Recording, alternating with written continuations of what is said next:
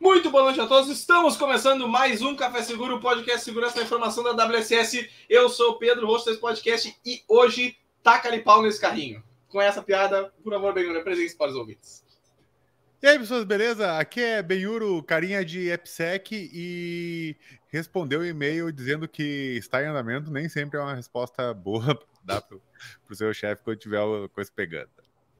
Aqui, Daniel Dalalana, hoje, aliás, hoje o, ah, o, mesmo quero mandar um abraço antes pro Juliano aqui, que me escreveu, Juliano da, da VCS me escreveu aqui, ó, o, ah, já que tu és CEO, cara, é muito bom, né, nada a ver, que, que balela isso, mas eu não vou falar que eu sou o CEO da segurança, eu vou dizer o seguinte, ó, eu sou a Sim, maldição da segurança, sabe o quê? Porque é homenagem ao texto que, que foi lançado no LinkedIn pro, pro MV, né, que chamaram três vezes o MV, MV, MV, ele apareceu, né, de tanto que falava no chat, né, Apareceu um monte de chat aí e ele apareceu pro, pro episódio. Então, Pedrão, muito bom te ver, cara. Foi hoje a energia tá legal, tá? Eu vi que tu começou assim Sim. e aí eu já, cara, eu não consigo me controlar o riso. Eu tô vendo. Tem, tem uma coisa do gozo de estar aqui com você. Sim, é, uh -huh. Então é muito legal. E faça as ruas aí, por favor. Não, por favor. O, o Dala, o Dala ele, ele semi, dessa vez ele semi estragou o meu suspense falso, né? Porque ele falou MV. Até eu não sei se agora a gente não comentou isso antes, foi uma falha minha, qual que é a maneira apropriada de chamar o convidado, né? Hum. Isso foi um, foi um detalhe que não foi comentado antes. Mas então eu vou seguir. Já lançaram, é, já lançaram no, chat, no chat, eu já entendi o esquema, então, por favor, MV, apresente-se para os ouvintes. Oi, pessoal, beleza? Eu sou eu sou Marcos Vinícius, né? O pessoal me apelidou de MV, então pode me chamar assim.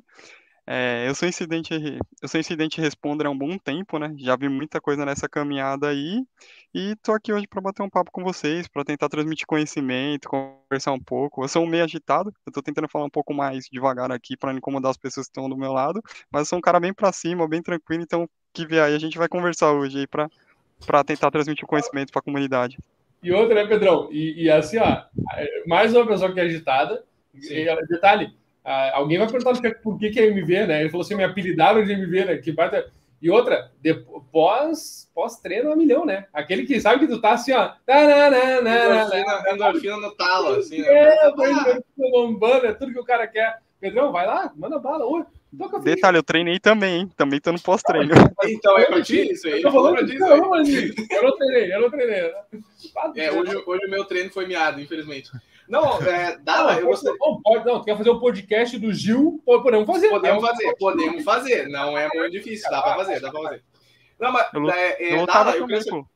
Olha ali, olha ali. Não, não, só um minuto, então, peraí, vamos, vamos parar aqui a, a, a intro, só um minuto. Tu, tu, tu, tu, treinava então? Treinava um Gilzinho?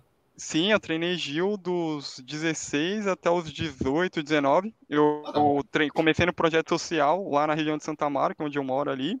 É, era lá, era um projeto social do Rorito, da academia que ele era da Companhia Paulista, e depois eu fui treinar na Cícero Costa. Eu treinava do lado do Leandro Locke, felizmente faleceu, do lado do Miau. Tá louco. Tem um brother meu que tá lá na, na Cícero Costa agora, cara. Bah, que massa, cara. Que massa. Vai, eu só na, nas lendas, né? Nas lendas de São Paulo treinou. Vai, que Exato. O é, treino do meio-dia era o melhor, cara. É claro, é, é o de competição. Voltando agora para o podcast segura, segurança da informação.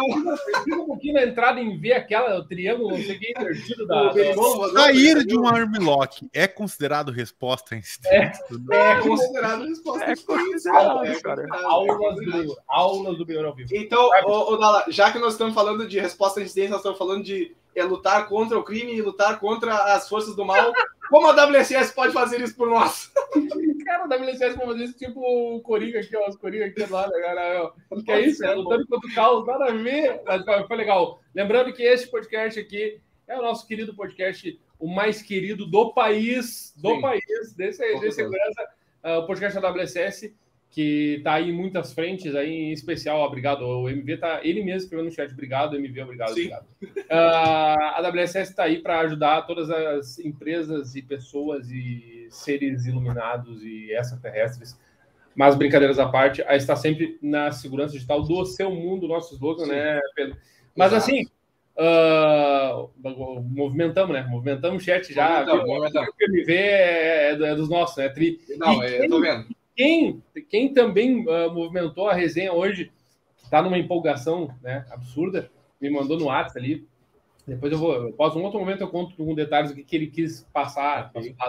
É o seu Maurício, né? Seu Maurício da XLab Security, a nossa Ah, do coração del Core.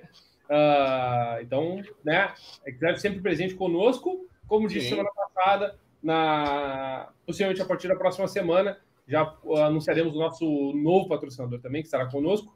E eu vou aproveitar que, que eu tô falando aí, e o MV tá vai digitar lá e responder as coisas, não dá nada. O, o, o Tom Grafite botou o Mano Maurício, tá?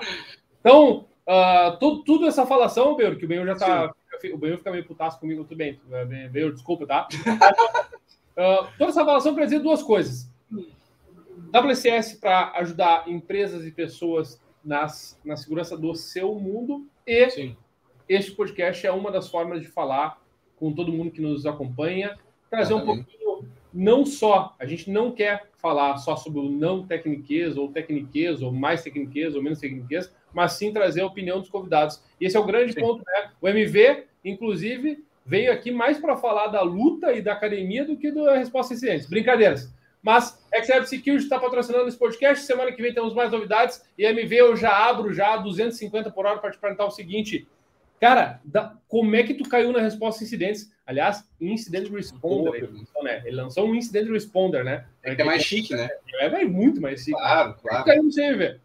É claro, né? Minha mãe tá vendo, tem que falar alguma coisa pra, pra dar um pá, né, mano? Porque senão, como é que, como é que eu vou deixar a velha orgulhosa? Senão, não tem como, né? Porque se eu falar, não, eu trabalho com resposta acidente, imagina ela vai chegar na pessoa, o que seu filho faz? Ah, ele trabalha com resposta a acidente. Você falou qualquer coisa em inglês, mano, pode ser nada a ver, mano. A galera já acha que é um bagulho da NASA, da Lua, sabe? Hygienic Paper Replacer. Exato. Mas en- então, pessoal, é, assim, eu sempre quis trabalhar com computador desde criança. Por quê? É, meus primos, é, eu fui criado numa família que eu ia para aquelas festas de família e tal. Meus primos tudo fizeram ciências da computação e, e era aquele negócio. Eu vi os meninos jogando videogame e tal. E eu, sou- e eu, eu sou de 94, né? Eu nasci em 94. E eu sou da geração que viu Matrix. Não sei se é da era de vocês, mas eu vi o primeiro filme do Matrix, o segundo filme do Matrix. E era tudo virada do milênio, esse negócio da internet nascendo e tal. E aí no Matrix os caras falavam de hackear e tal. E aí eu sempre quis trabalhar com computador. Então quando eu tava lá no ensino médio, aí no começo do ensino fundamental pro ensino médio, eu vi o Olhar Digital. Não sei se vocês conhecem o Olhar Digital, que é É. blog. Ele passava na rede TV e ele passava depois do. Tinha dia que ele passava depois dos anime. E assim, eu gosto muito de futebol. Então, eu sou até São Paulino, até o São Paulo acabou de tomar um gol aqui agora, eu fiquei bravo, mas tudo bem. Mas o que. Tá bola, tá, vamos ver. É, acontece, tá um a um. É, mas, então, é, como passava, na, eu tinha um futebol depois do Olhar Digital, comecei a assistir Olhar Digital, e aí eu, eu ouvi falar na época de perícia forense. Aí eu falei, pô, vou trabalhar com esse negócio aí, sempre quis trabalhar com esse negócio de, de invasão e tal.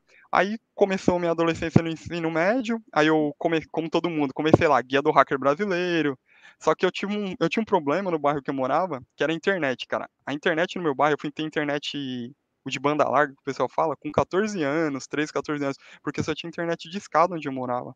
E essa internet de escada era aquela aquela de pulso que fazia e aí eu Quem não sabe, né? Quem não conhece. Exato. E aí ficava ocupando o pulso telefônico, minha mãe e meu pai ficavam maluco, porque tipo, meu pai Sim. trabalhava de motorista particular e os clientes precisavam ligar pra ele. Como é que ia ligar? Ah, eu tava na internet, e aí, aí foi crescendo, passando por isso, e aí começou, né, guia do hacker brasileiro, tentando entender, aí você começa tentando, os caras falavam uns negócios que funcionavam na década de 90, eu tava vendo já 2008, 2009, tipo, ninguém mais tinha IP público chumbado direto, não tinha mais aquele negócio de TSMB aberto, você mapear o cara com NetUse, mas você tentava, não funcionava, você falava, meu, por que não funciona? E aí eu sempre fui tentando estudar, tentando estudar e tal, e eu sempre querendo ir para esse lado, é, e aí eu gostava muito de, de exatas, né, tipo, eu tive uns professores de, na facu... é, professores de ensino médio muito bons em matemática e tal, e aí foi passando o tempo, é, aí eu foi quando eu conheci o curso da FATEC, né? Eu fiz FATEC eu fiz FATEC São Caetano. E aí o, o curso da FATEC São Caetano foi o primeiro curso de segurança da informação que eu conheço em instituição pública. E assim, eu não tinha condição de pagar uma faculdade, eu não queria pagar a faculdade e tal. E aí foi se passando o tempo, fui prestar vestibular, e aí aquele negócio, né? Aí todo mundo te impõe, não, você tem que ir pra USP, você tem que entrar no ITA. Aí eu descobri que eu não tinha capacidade de entrar no ITA, né? Porque não era mais virgem, então não tem como você, você entrar no ITA, né? Tá ligado? Tipo, é absurdo pra você entrar naquele lugar. Eu lembro até hoje, eu, eu fiquei, gente, um fim de semana inteiro para resolver uma questão. Quando eu cheguei no final, é na resolução do exercício, nenhuma das alternativas batia com o meu resultado. é, essa é aquela assim, o cara para e repensa a vida inteira do cara, todas as decisões que tomou, tudo né, para chegar nesse ponto. Exato, e aí o que que aconteceu? Eu acabei entrando, aí eu fui, fiz um cursinho lá com os alunos da Escola Politécnica da USP foram, era um projeto social que eles foram lá na escola fazer um cursinho, não era o cursinho da Poli que a galera paga uma grana, não era o cursinho do, do, como é que era o outro lá, que o pessoal do poliedro, que a galera vai, quando você vai na Paulista lá na hora da moça, tá todo mundo lá, poliedro, objetivo, tá ligado? Aí eu fui, fiz o cursinho, aí tinha uma professora lá, que era a professora Vera, que ela, a filha dela queria fazer medicina, ela emprestou uns livros para mim, e aí eu fui entrei na Fatec São Caetano, né? Aí foi orgulho da minha mãe, né? Que eu passei primeiro no vestibular, tá ligado? Ela tem até hoje a foto do, bagulho que eu passei primeiro na Fatec. Não adiantou muito. É, e não adiantou muita coisa, né? Porque eu demorei. O curso era três anos, eu demorei cinco anos e meio pra sair de lá, mas. Boa, boa. Eu tô numa parecida com essa. Boa, boa, boa. Não, e pior que quando eu entrei na faculdade, foi um bagulho muito insano, assim. Porque é, eu, eu, morava, eu morava lá na ponta da Zona Sul, ali, tipo, na região do Capão Redondo. E eu e a Fatec Zona. E a Fatec São Caetano é em São Caetano. E não tinha aquela linha lilás completa. Não sei se vocês são de São Paulo, mas assim, não, São Paulo. Eu, eu, eu ia mesmo te dizer, as suas referências estão excelentes para o nosso público de São Paulo. Mas a, gente aqui no Rio Grande do Sul está falando assim, pô, não tinha aquela linha de lá da porra, entendeu? Daí o Pedro pensou, pô, não tinha Deve linha, ser o trem, eu pensei, deve ser o trem. Eu pensei isso. Exato. É, pra mim, todo lugar que eu não conheço é mil quilômetros de distância. É. Pode ser cidade do lado, mas para entender tem cidade para mim já volta. É mil quilômetros. Eu não sei o que é mil quilômetros. Não, e porque, pior que assim, é um negócio meio bizarro, porque assim, a Zona Sul é uma. Se você pegar o mapa de São Paulo, a Zona Sul é muito grande, é uma das maiores regiões de São Paulo. E ela tá, tipo. o mapa de São Paulo parece um cachorro, né? Pra o pessoal entender. A Zona Sul é tipo a parte de baixo, assim, do mapa de São Paulo. É uma região mais periférica e tal. E assim, esse metrô ele ligava Capão Redondo, que é lá da música dos Racionais, que o cara fala, ah, o Capão, fim de semana no parque e tal, não sei o quê. Então, ele ligava ali, e a ideia do mapa ferroviário, o mapa lá do metrô, era chegar até, tipo, era ligar no centro de São Paulo, ali na região de Santa Cruz. Só que assim, a promessa é que era isso fosse feito até a Copa do Mundo. Tipo, eu entrei na FATEC em 2013. A Copa do Mundo era em 2014. Então o inocente aqui pensou: ah, o governo vai entregar a obra no horário, eu não vou ter problema de ir para a faculdade. Bah. Resumo: sexto, no meu último semestre, que foi meu sexto semestre na FATEC São Caetano, foi quando inauguraram a linha do metrô completa. Aí, tipo, um percurso que eu demorava duas horas para fazer, porque assim, eu fazia um arco-íris em São Paulo. Então, por exemplo, eu saía da Zona Sul, aí eu tinha que descer na próxima estação, pegar um trem, ou seja, eu pegava um metrô, pegava um trem. Do trem, eu descia lá em Pinheiros, naquela estação onde, não sei se vocês lembram, que o. Que, como é que fala? Que o, a Terra foi engolida, que teve, saiu até no jornal, tal, tem uma estação que. Então, era essa estação Pinheiros, que é tipo uma das estações mais fundas de São Paulo, assim. Você anda 6, 7 lances de escada, tipo de 6 a 10 lances de escada rolante. E aí eu tinha que fazer isso, aí eu ia lá pra Paulista, que é bastante conhecido, onde a pessoa comemora título no futebol, faz protesto lá, questão política. E aí eu voltava para a Zona Sul, só que eu voltava para outra ponta da Zona Sul para pegar um ônibus para chegar na faculdade. E isso foi um dos motivos que eu demorei seis anos para entrar na faculdade, tipo, para concluir a faculdade. Até meu pai conseguir me levar, é, que os dois últimos anos de faculdade meu pai levou. Mas por que eu contei toda essa história? Porque quando eu comecei na faculdade, eu tinha a ideia de ser pentester. Ah, todo mundo, né? O sonho quando você entra na faculdade, não, fazer teste de invasão, vou invadir, vou virar hacker. E o pessoal e brilhava os olhos. Aí eu brincava até na faculdade, não, vou fazer teste de penetração. Os moleques, penteste, teste de penetração, hahaha. Aí rolava aquelas piadinhas, os moleques nem sabiam o que que era. Aí ficava nessa daí, né? Porque, tipo, 2013 para 2014, segurança ainda não era esse hype que é hoje, né? Hoje em dia, a segurança, tipo, o, se você pegar uma criancinha, ela quer, ela quer instalar o Kali no celular para sair quebrando o Wi-Fi de todo mundo. Hoje em dia. Mas em 2013 não era. E aí, quando eu fui. Aí eu comecei. Aí eu fui, comecei a trabalhar numa, num cloud. Num, num cloud provider, né? Comecei a trabalhar lá na, na local web como suporte telefônico, na mesma época que eu entrei na Fatec. E aí eu vi que tinha um time de segurança deles. Eu queria ir pro time de segurança. E assim, é um negócio engraçado. Não sei se para vocês, o pessoal que tá vendo, o pessoal de segurança, a galera põe no pedestal. Tipo, os caras de segurança, os intocáveis, você não pode falar com os caras, porque os caras é bruto. Os caras vão te dar pancada. Aí, tipo, e eu tenho um jeito assim meio comunicativo. Minha namorada, inclusive, fala que eu sou muito simpático. E aí eu, tipo, comecei a conversar com os caras e tal, conversava com todo mundo. E aí, até com os clientes, tipo, eu gosto de fazer muita analogia. Então teve um dia lá que deu um problema no, no e-mail, que aí eu cheguei pra cliente e falei assim, a cliente, meu, meus e-mails não chegam a estar atrás de 8 horas. Eu falei, moça, você mora onde? Ela, ah, eu moro em São Paulo. Eu falei, então, moça, já ouviu falar da Marginal Pinheiros? Ela, ah, ouvi. Então, moça, o que tá acontecendo é que a sua mensagem é um carro. E esse carro tá na marginal 6 horas da tarde no horário de pico. Você vê lá, liga na. Aí, tipo, era próximo das 6 da tarde. Eu falei, liga no jornal pra você ver se não tá congestionamento. Ela ligou lá, realmente. Eu falei, então, você tem que esperar. O seu, seu carro vai sair voando? Não. Então sua mensagem também não. E aí, tipo, e, o, no, e o assim. seu e-mail, pra senhora saber, a gente imprimiu todos, colocou ele com uma pessoa que está preso na marginal. É bem isso mesmo, e era. E tipo assim, e aí isso, isso me ajudou bastante ter passado pelo suporte, porque eu comecei, eu peguei esse negócio de ter tato com o cliente. Então, tipo, eu comecei a adequar meu linguajar. E quando você trabalha com resposta acidente, você fala muito com o usuário final, dependendo. Porque assim, você investiga o alerta, mas dependendo, por exemplo, você vai, é, você vai investigar um desvio de conduta. Então você vai chegar lá no colaborador, quando você for conversar com ele, seja na empresa que você trabalha, seja na consultoria, tem que saber falar com o cliente. E era um negócio meio engraçado, porque quando eu entrei para essa área, eu achava que eu não ia ter que lidar com pessoa, ia lidar com máquina. E eu tava muito iludido, porque eu lido mais com pessoas do que com máquina, dependendo do cenário. Isso é absurdo. E aí, o que que aconteceu? Aí lá na local web, eu fiquei um tempo lá, é, do suporte, fiquei dois anos no suporte, e daí eu apareceu uma vaga, quando eu tava com um ano, apareceu uma vaga para eu entrar uma vaga para o time de segurança, que era o time de resposta a incidentes. E eu, louco para entrar na área de segurança, falei: primeiro eu entro em resposta a incidente, depois eu migro para pentest. Porque tinha um menino lá de resposta a incidente que fazia pentest. Eu falei: ah, beleza, aí eu vou estar tá lá dos caras, lá, pelo menos é transição de carreira. Só que aí, infelizmente, por algumas questões internas, eu não consegui ir para essa vaga. Aí eu falei: ah, agora eu não quero mais atender telefone. O que, que eu vou fazer na minha vida? Mas eu tenho, eu quero, eu quero continuar com você, eu quero trabalhar com segurança. E aí eu fui, no caso, na época, peguei o. Peguei um livro é, e comecei a estudar igual doido. Por quê? É, eu, tive, eu passei por algumas situações atendendo o cliente, que os clientes não foram muito educados comigo. Eu lembro de uma vez que eu tenho essa voz meio, meio assim, meio fina, né? Aí uma vez um cliente virou para mim, ele era um cliente mais elitizado, um cliente mais corporativo. E eu não atendia esse tipo de cliente, só que ele caiu na minha ura. Aí o inocente começou a dar tratativa, né? Aí o cliente virou para mim e falou: tá demorando muito. Tem como você chamar um adulto para falar comigo ou não?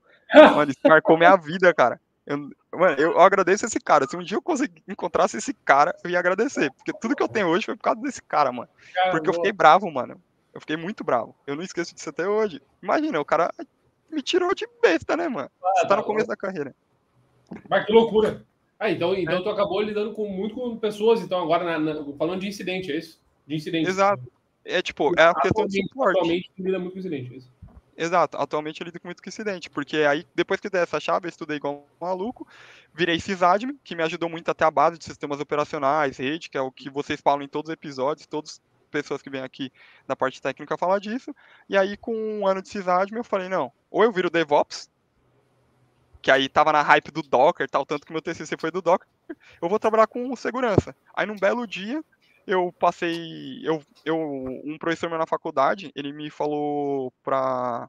Ele deu um lá na aula, ele falou, cara, quando eu entrei em segurança, foi num dia lá que eu olhei, resolvi entrar, eu queria trabalhar com segurança, mas na minha época só tinha segurança física, ele contou uma sermão e falou, eu mandei o currículo numa sexta-feira e deu certo. Eu falei, ah, beleza, esperei da sexta-feira, né? Vou seguir a receita do cara. Esperei da sexta-feira, me inscrevi no processo, fiz o processo seletivo e passei. Aí eu fui, eu fui trabalhar com segurança.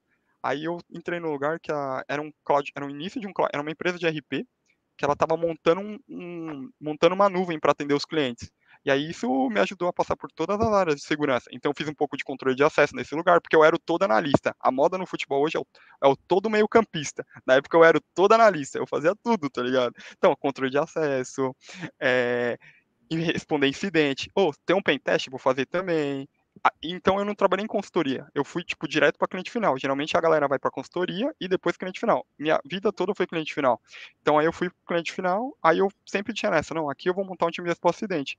Aí eu fui indo, evoluindo, aí eu cá estou como resposta acidente hoje em dia.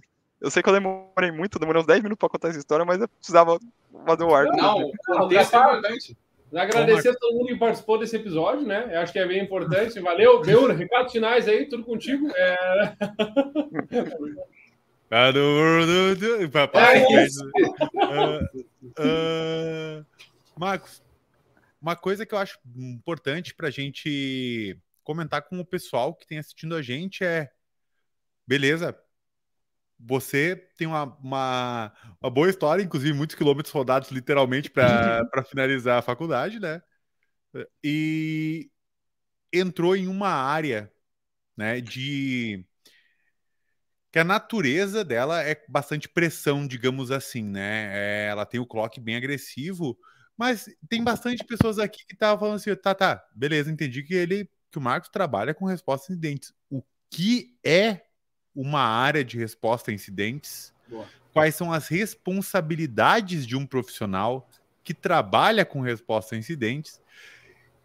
E quais são os top 3 hum, maiores acontecimentos que normalmente fazem parte de um dia de um profissional de resposta a incidentes?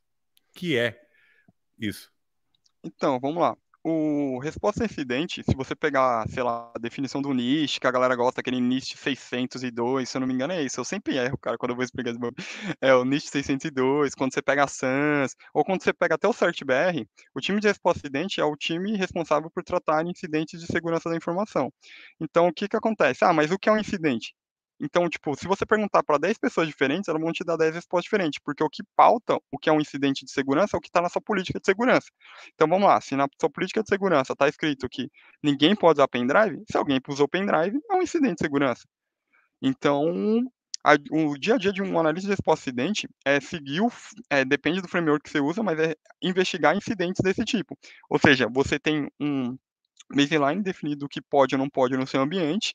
Através disso, você, você é criado as regras, as quais vão para um time de SOC, que é o time de operação de segurança, então, que é o time de monitoramento de segurança. Para o pessoal de TI, é como se fosse um NOC de segurança, para ficar para fazer um paralelo mais fácil. É que eles fazem muito mais coisa que isso, né? Mas, tipo, o time de operação de segurança, eles ficam monitorando. Tem time de operação de segurança de SOC que faz configuração, é, nos dispositivos, mantém os, os equipamentos de segurança no ar. Isso quando o cara não tem uma área de, de, de que o pessoal hoje dividiu de SecOps, né, de operações de segurança e SOC, mas dependendo da sua empresa, você vai, você vai ter o cara lá todo analista, ou vai ter um time que vai fazer os dois.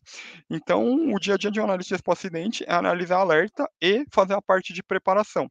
Então, se você pega o niche, você tem a, as cinco etapas, se eu não me engano, que é a preparação, que o, que o pessoal lá em inglês fala preparation, você tem a parte de detecção, que seria a, a parte que o que o, a, na preparação você vai preparar o seu ambiente, ou seja, você vai configurar os logs, além de configurar os logs, você vai deixar todo o ambiente preparado para você conseguir responder um incidente.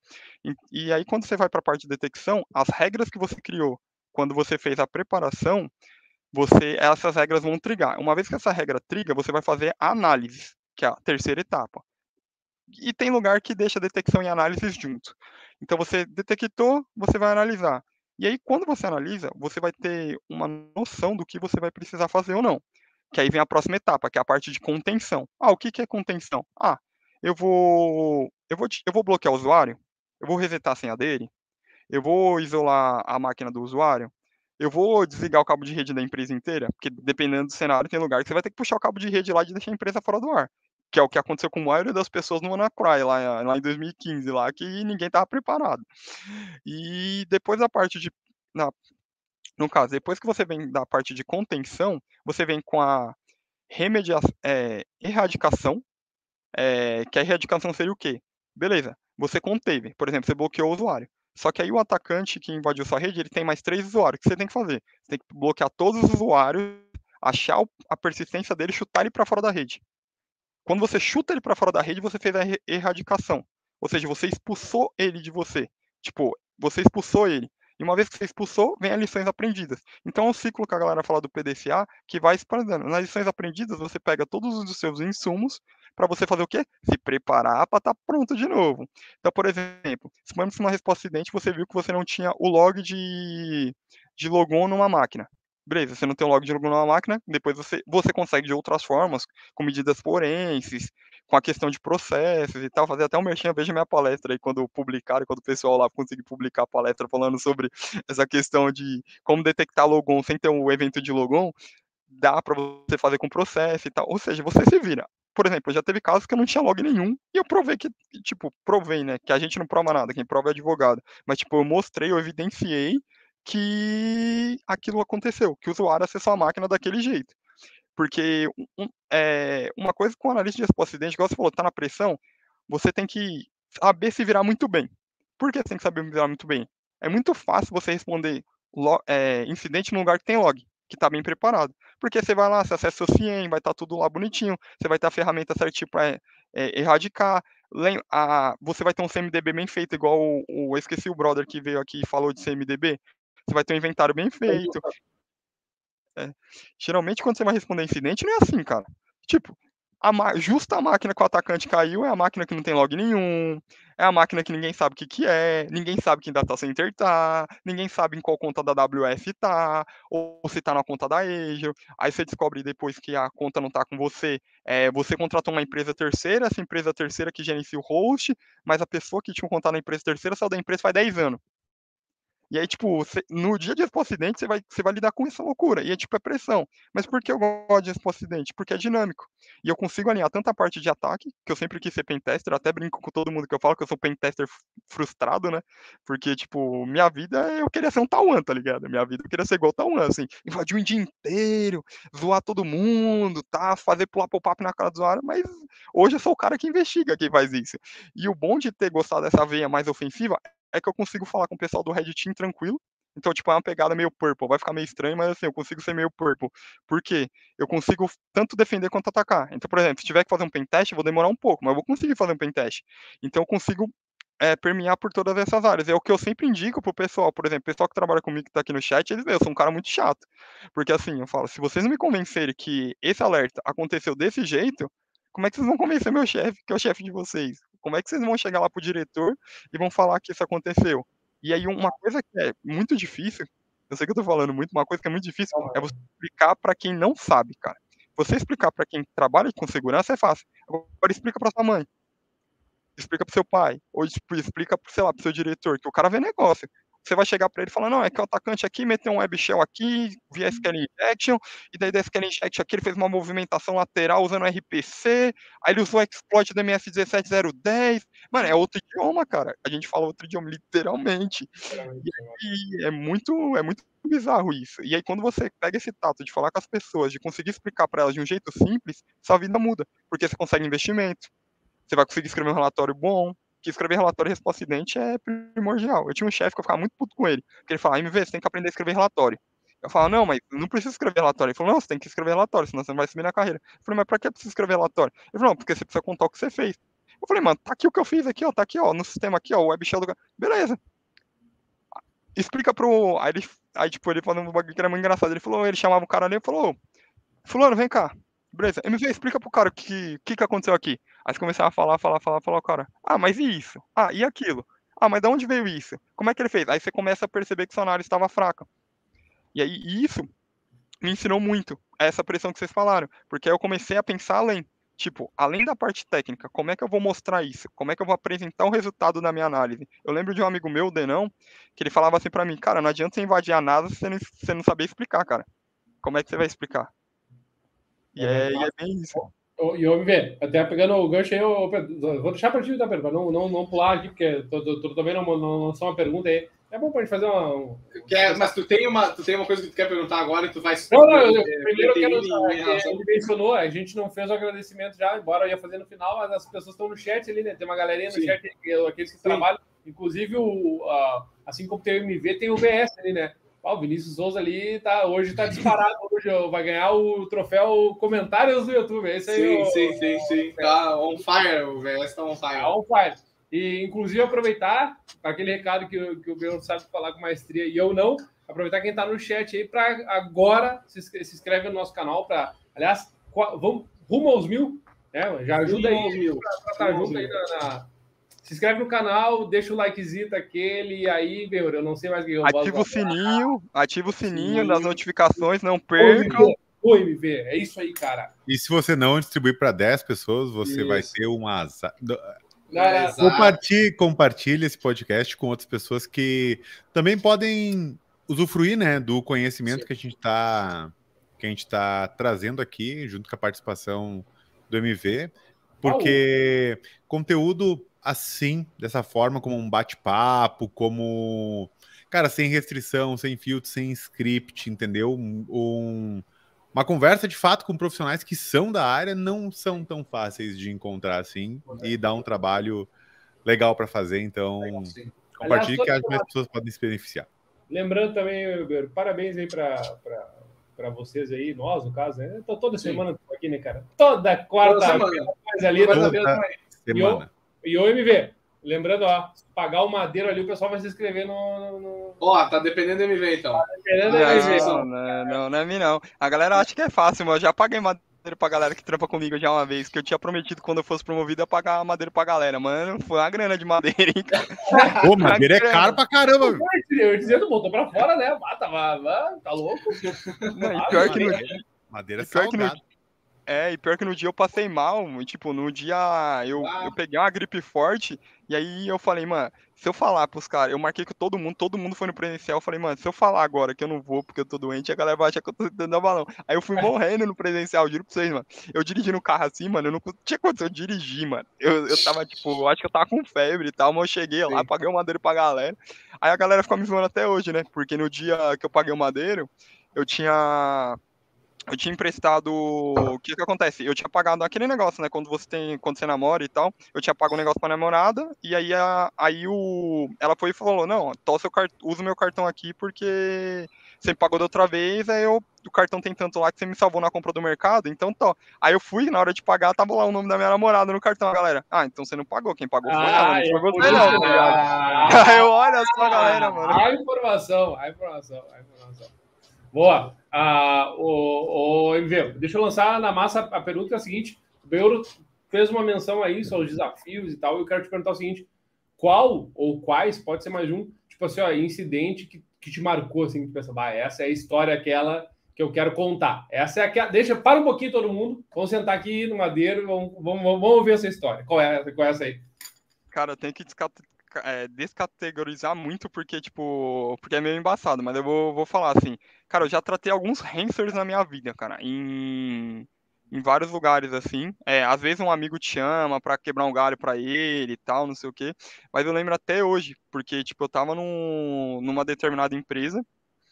É, eu tratei vários, assim. E, assim, o, um que me marcou muito, porque eu até tenho uma superstição agora, tá ligado? Eu sempre atraso a volta das minhas férias.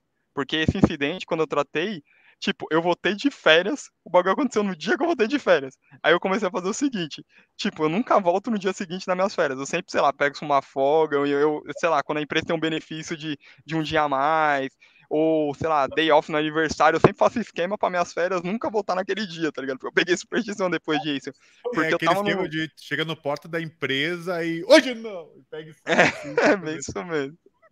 Porque foi muito embaçado. Porque foi um primeiro, eu era júnior na época. Eu, eu era júnior na determinada empresa, eu tava lá.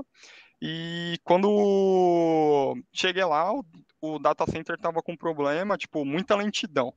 E aí você tá lá trabalhando, tal, lentidão. Aí ninguém sabia de onde que era. Os caras de infra não conseguiam matar. Os caras, não, é culpa de segurança. A gente de segurança olhava não falava, não, não, a culpa não é nossa. Só que a parada era muito bizarra. Porque, tipo, eram determinadas máquinas que estavam com problema e as outras não. Só que as máquinas que estavam com problema, elas eram, eram um cluster de VMware.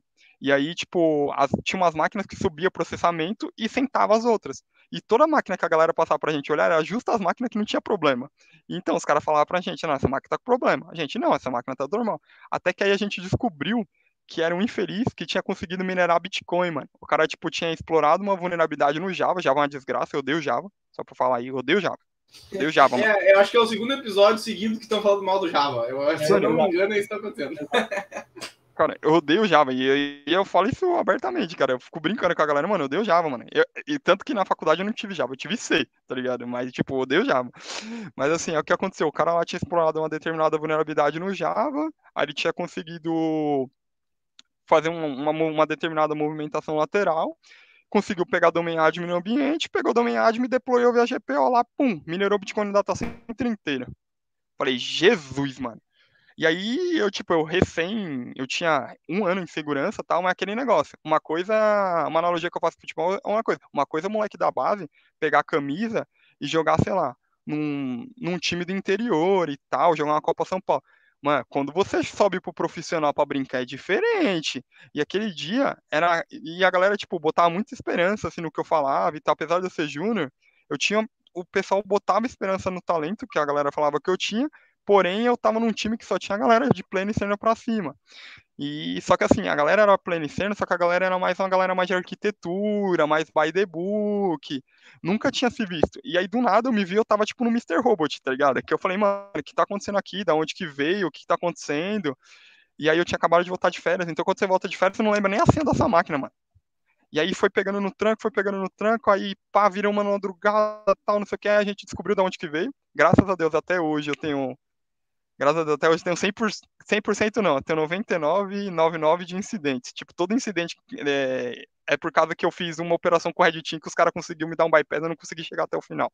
Mas, tipo, tirando esses negócios aí, tipo, todos os incidentes que eu atuei, eu cheguei de ponta a ponta, da onde que veio, da onde que foi, para onde que vai, da onde, o que o cara fez na rede. E aí, nesse daí foi um, foi um que me marcou bastante porque foi o primeiro. Mas, assim, o mais, o que mais marcou mesmo para mim foi o último, tipo, o primeiro e último, que eu tratei assim pesado só que é, isso aí foi um caso de mineração Bitcoin. Eu tratei vários casos de Hanser ao longo da minha carreira. E um caso de Hanser que eu tratei que foi bem embaçado mesmo foi o último. Por quê?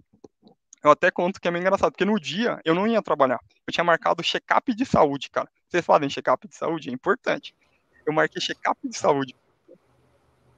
E aí um bagulho que é engraçado. Eu fui fazer vários, vários exames de saúde, não sei o que lá. Aí eu inventei de fazer teste de lactose, mano.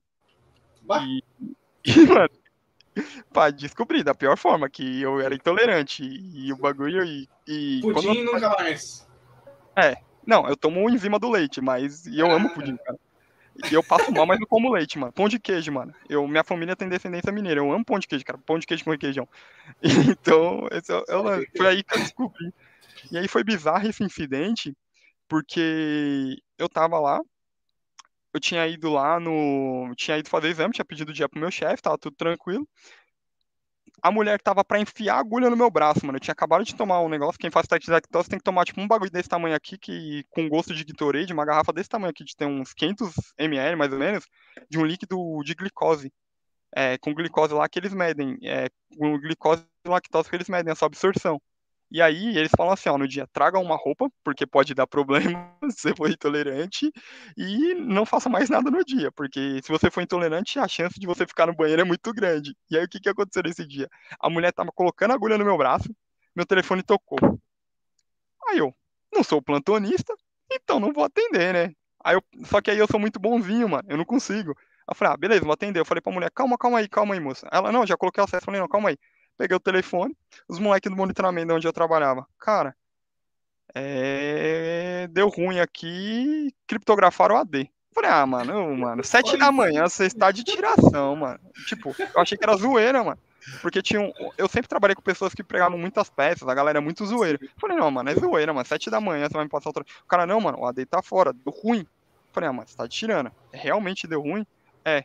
Eu falei, pô, mano, Aí é, aí é complicado, porque você tá falando sério, isso é grave, é, beleza? Falei, você ligou o plantonista? Liguei, ele não me atende. Falei, mano, não é possível que o plantonista não vai me atender, mano. Aí eu falei, mano, eu tô aqui no médico e tal, não sei o que, beleza. Eu liguei pro meu chefe na época.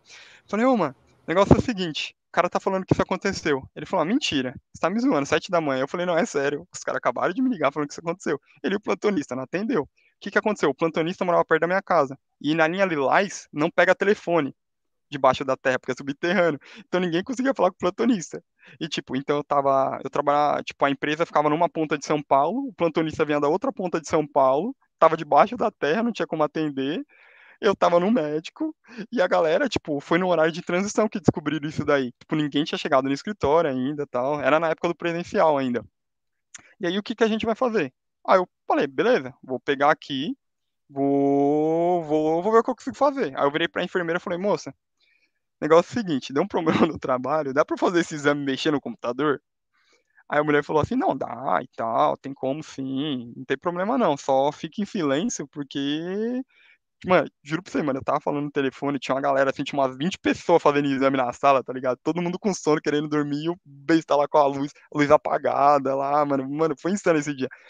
Aí foi engraçado nesse dia porque aconteceu várias, várias outras questões sequentes. O negócio foi meio bizarro.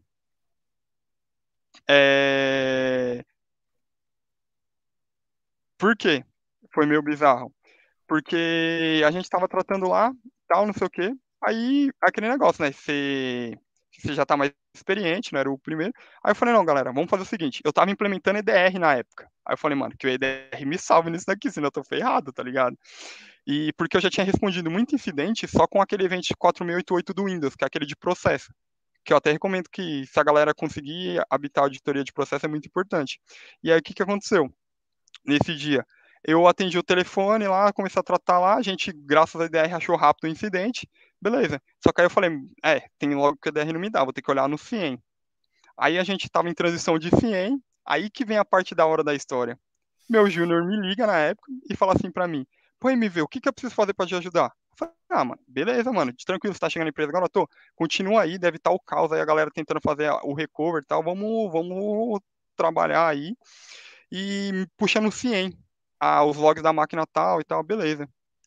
Mano, juro pra vocês, nessa hora me deu vontade de ir no banheiro e eu fui correndo pro banheiro. Nessa que eu corri pro banheiro, deu um minuto o celular me tocou. Era o mesmo moleque. Ele me tocou, o celular eu atendi. Eu falei, cara, eu tô no banheiro, não posso te atender. Ele virou pra mim e falou assim, cara, fiz besteira. Fiz merda. Eu falei, pô, você fez merda? Fiz. Falei, Dois tô... fazendo. É, tipo, também. Tô no banheiro. O que, que, que, aconteceu? E o moleque falou, cara, é, lembra que eu tava fazendo um negócio aqui no CIEM da nuvem? Sim. Deletei o CIEM. Eu falei, não, mano, você tá de tiração, mano. Sete da manhã, você deletou o CIEM. O moleque falou pra mim, mano, eu deletei o CIEM. E foi um bagulho meio bizarro, porque, tipo, a gente tava em transição. Tinha dois, beleza, que um era, tava em transição, mas o moleque deletou o CIEM. E aí foi meio bizarro, porque, tipo, como é que vai responder incidente? Ainda como é que tu... Como é que se deleta um CIEM, assim? O que, que, como, que, que ele fez? Tu, tu sabe, assim, mais Ele deve estar tá rodando numa instância... Não, cara. Na época era um CIEM que era SaaS. E o CIEM SaaS, tipo... É... Create new CIEM na plataforma dos caras. Ah, ah não. Isso, mano. É, tipo, ela, ele tava alocado num, num, recurso, tá ligado? Então, tipo, tinha um CIEM de homologação e um CIEM de produção. O que, que o moleque fez na hora? Clicou lá no botão lá, ele falou, ah, cara, aqui tá meio desorganizado, eu vou deixar só o CIEM de produção pra não fazer besteira. Ele errou o nome do recurso, mandou deletar o recurso, pum, pum, bora. E aí? Que bonito. Meu Deus. Fica a dica para você que é um profissional, Júlio, independente da área, tá? Quando você tiver um problema para resolver, não fica se perguntando se as caixinhas estão no lugar porque você gosta e porque é bonito. Tá? Resolve a caralho primeiro. Exato. E aí, e aí o que, que aconteceu? Né? Tipo, só para não, não dar muita informação tal, é, para questão de sigilo, né? Que a gente apoia com esse acidente. E aí, Sim. tipo, deletaram o recurso, e aí a gente foi responder incidente, conseguiu responder depois lá. Aí nesse dia eu saí peitando todo mundo lá na sala, falei, não vai demitir moleque. Aí erros acontecem. E aí a gente foi e, e resolveu o incidente. Por isso que os dois se marcou. Porque, tipo, o primeiro era a minha primeira experiência. É, e o segundo era a minha primeira experiência como, como, tipo, de frente, assim, líder, ajudando uma equipe. E aí foi isso que aconteceu, né? Aí foi por isso que os dois incidentes que mais marcaram na minha vida, né? E espero, pelo bem do meu emprego, que eu não tenha falado demais, tá ligado? Não, não é a primeira vez que elas, o convidado se pergunta isso. Começa a listar, galera. Ninguém vai demitir esse moleque aqui. Eu vou! Eu vou ser o primeiro a demitir esse filho. Não, hoje, então, deixa eu, deixa eu te dar uma resposta a um incidente que aconteceu. O São Paulo tomou gols 42 e perdeu pro, pro Bragantino, né? Ah, não, mano, não me fala isso não, é sério, cara? É, sério. Eu vou tirar essa isso assim em primeira mão, essa informação. Que é, pode até consultar, mas ah, que droga, né, cara? Eu... Agora você estragou ah, o episódio dela. Acabou o episódio já, cara. É, estragou o episódio agora. Foi mal, meu. Eu achei que tu, falou que tu... Olha a cara dele, a cara dele. A cara ficou triste. Ah, faltou o pianinho de fundo agora aí, o barulho. Ah, hoje, alguém trabalha com o MV pode pegar, por favor, pega esse corte aqui e põe uma música. Fundo, cara. Não, é só isso que precisa, cara. Uh, mas MV, para mudar de assunto do futebol, para mudar de assunto do futebol, para levantar os espíritos novamente, cara, tem uma pergunta, uma pergunta meio que foge um pouco do operacional de resolver e, e, e tratar incidente. Mas é, cara, como é que é que tu lá no início como é que, é que tu arquiteta a coisa para implementar um, um, um, plano de resposta a incidentes, um programa de resposta a incidentes, digamos que não tenha nada, zerado, a empresa está limpa. O que, que, a gente faz agora? Pedrura, Pedrura. A Pedrura. Ah, é boa. Pedrura é a nossa empresa aqui fictícia, minha do Benhur, para o podcast. A Pedrura te contratou para implantar esse, esse plano de resposta a incidentes, que é um sistema para resposta a incidentes. Como que a gente faz isso?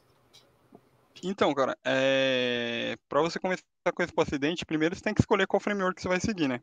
E primeiro, antes disso, você tem que ter a política de segurança.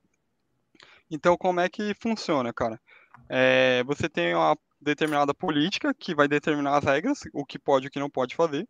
A partir disso, você vai ter um time que vai pautar essas regras, e a partir dessas regras, ele vai dar o um andamento, o segmento naquilo ali.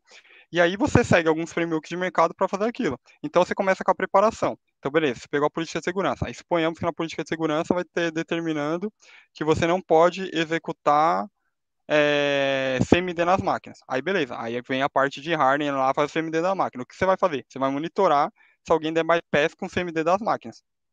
E aí, esse que é o lance. Aí você vai você vai evoluindo. Então, tipo, inclusive para você ter um curso do CertBR muito bom que esse curso de CertBR lá, é, ele faz várias turmas, eles explicam exatamente essa parte processual. Não é um curso tão técnico, mas assim, para você começar a brincar do jeito legal, com resposta acidente, que é tratar os alertas no dia a dia e tal, você tem que começar nessa parte chata.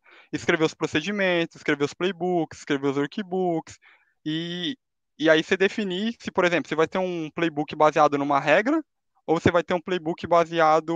Você vai ter um playbook por regra, ou você vai ter um playbook genérico a quais as regras vão ser alocadas. E aí você vai fazendo. É... Eu, só, até para te ajudar. É, a gente gosta aqui, nós na a gente gosta pra caramba dessa parte aí de, de, de construção de, do, dos planos e, da, e do frame. Então, tamo junto nessa. Só que tu falou assim, ah, é uma merda, não sei o que e tal, mas o Pedro aqui a gente gosta pra caramba. A gente faz, a gente faz, não tem problema. Faz, Ih, travou ou é pessoa minha? Não, não travou não, mano. Não, Pode não, falar. Não, não, o cara é o mímico e cara, não, não, não, foi, não, Nossa. Foi é, a ida, a ida do, do impacto do futebol. É, mas aí, então, nesse ponto que estava comentando, ah, de, vamos, nós vamos ter que criar os processos, vamos ter que criar a, essa estrutura a priori, assim, né, para poder tratar os incidentes, para poder detectar eles e tal, enfim. É, e como é que isso se, se encaixa, como é que é a, a, o encaixe com a parte operacional agora de nós vamos implementar. Vocês têm é, é, se qual, qual é, como é que é a tua experiência nisso assim, de ah, vamos pegar os playbooks vamos usar aqui agora. Vai ter alguma coisa que nós precisamos, algum incidente que precisamos responder, e beleza. Parou, sentou todo mundo, agora vai lá e pega as coisas e vamos tentar responder. Como é que funciona isso assim?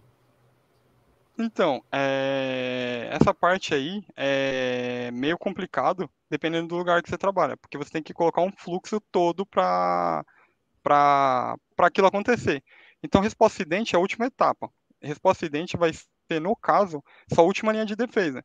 Então, por exemplo, a galera que gosta de Game of Thrones e tal, tipo, é aquela a última galera que tá ali antes de entrar no castelo. Então você tem que estar tá ali para defender a galera que, tipo, vai estar tá de peito aberto ali se passou desse pessoal aí ou quando esse pessoal entra porque deu algum problema. Então você tem que definir muito bem o, por exemplo, os pontos de contato, na parte de preparação você define os pontos de contato, com quem eu falo da determinada máquina, quem eu não falo de determinada outra máquina, é, quem são os responsáveis por aquele tipo de ambiente, e daí para frente você vai tratando, sabe? É, e entendendo o fluxo. E aí você pega lá para escrever, por exemplo. É, você faz um fluxograma, então a galera que programou sabe os fluxogramas que você vai ter, que você geralmente faz. Então, por exemplo, é... Sei lá, você, partida inicial, o alerta foi recebido. E aí você vai fazendo lá no playbook o que você tem que fazer. Então, por exemplo, você pode ter uma documentação para sua regra, explicando o que você tem lá na regra.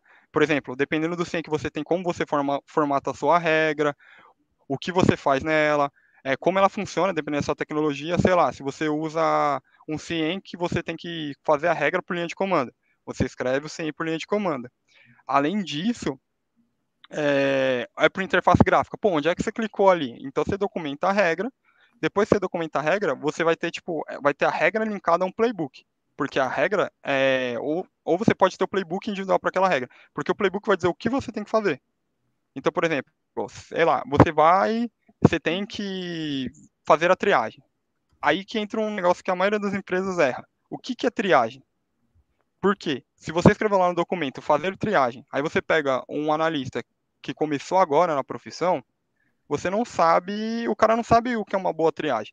E aí o, o, o sênior lá na outra ponta, ele fica putaço porque ele acha que, que o analista júnior ou o estagiário não tá sabonetando o trampo, não quer trabalhar. Ou que uma outra área tá empurrando o trampo para você, mas não é isso. Você definiu o que você precisa? Você definiu quais logs você precisa? Quais logs você não precisa? E a partir daí, você vai, você vai fazendo esses links. E aí depois, quando você tiver uma certa maturidade para fazer o seu playbook, você vai para o seu workbook. O workbook é o que você vai fazer.